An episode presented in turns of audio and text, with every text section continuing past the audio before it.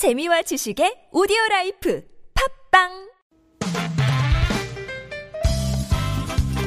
빡빡한 일상의 단비처럼 여러분의 무뎌진 감동 세포를 깨우는 시간 좋은 사람 좋은 뉴스 함께합니다.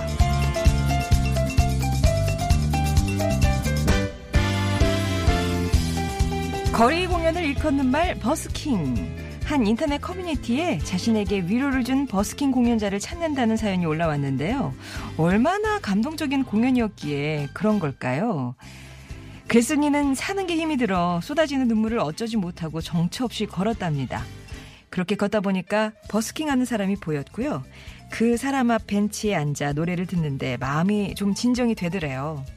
공연이 끝나고도 흐르는 눈물을 닦아내며 앉아 있는데 누군가 다가와서 다 괜찮을 거예요 라는 말과 함께 뭔가를 건네더랍니다. 부은 눈으로 올려다 보니까 아까 그 버스킹 공연을 하던 분이었죠. 그분이 건넨 건 음료수와 쪽지였는데요.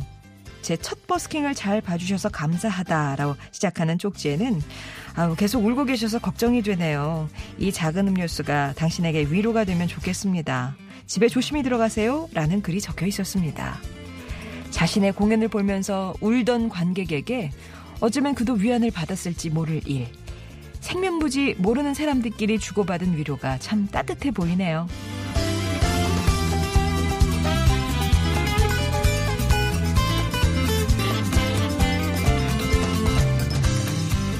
TBS 앱 게시판으로 자신의 착한 다짐을 나눠주신 분이 계세요. 내 인생의 봄날님 사연인데요. 사연은 이랬습니다. 곧 피부관리실을 개업할 예정이라는 내 인생의 봄날님. 청소년 가운데 누구나 헌혈증을 가져오면 피부 관리를 무료로 해줄 계획이라고 하시는데요. 부자든 가난하든 남을 위해 베풀 줄 아는 청소년을 응원하고 싶으시다고요. 그렇게 자신도 가치 있는 어른이 되고 싶다는 내 인생의 봄날님. 작은 실천이 세상을 온통 봄날로 만들어줄지도 모르겠네요. 지금까지 좋은 사람, 좋은 뉴스였습니다.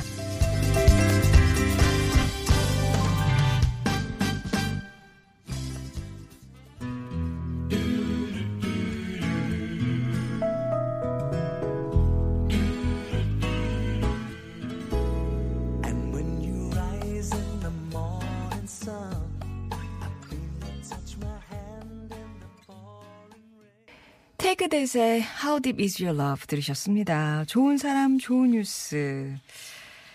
일도 안 풀리고 너무 힘든데 가족들 앞에서는 내색 못할 때 있잖아요. 아, 사연의 주인공도 그랬습니다. 너무 힘들어서 막 눈물은 쏟아지는데 그냥 그, 그 상태로 길을 걷다가 우연히 버스킹 공연을 보게 됐죠. 벤치에 앉아서 노래를 듣다 보니까 좀 진정이 됐고 공연이 끝나도 여운이 남아서 그냥 좀 앉아 있었습니다. 그런데 그 노래 부르던 분이 자신에게 다가와서 괜찮을 거라며 음료수와 쪽지를 주고 가더라는 거죠. 아마 심상치 않았던 이분을 공연하는 분이 공연하는 내내 지켜보고 있었나 봅니다. 순간 당황해서 고맙다는 인사도 못한 글쓴이는 자신에게 진한 위로를 전해준 공연자를 찾고 싶다 이렇게 밝히면서 글을 올린 건데요. 글쎄도 생각해보면 그 공연하시는 분도 진심으로 자기 노래에 귀를 기울여 준 이분에게 감사했을지도 모르겠어요. 게다가 그날의 그 자신의 첫 공연이었다고 얘기하잖아요. 낯선 사람들이 서로에게 전해준 위로. 이게 정말 어떻게 보면 인생의 별책 부록 같은 거 아닐까. 그런 생각 해봅니다. 그리고 저희 청취자분들 가운데 내 인생의 봄날이라는 닉네임 쓰신 분이 있거든요. 이분이 곧 피부관리실을 개업하신대요. 그러면서 그때 아마 요런 비슷한 괜찮은 어른 얘기를 하다가 요 사연을 올려주셨던 것 같아요. 본인도 청소년 가운데 누구나 헌혈증을 가지고 오면 무료로 한번 피부 관리를 해보주겠다. 뭐 자기 형편이 어떻든 남을 위해서 베풀 줄 아는 그런 청소년을 옆에서 응원하고 싶다 그런 말씀이셨는데요. 자신 에게도 가치 있는 어른이라는 예, 그런 보람, 음, 그런 것들을 갖고 싶다는 내 인생의 봄날님. 작은 실천이 세상을 온통 봄날로 만들어줬으면 좋겠습니다.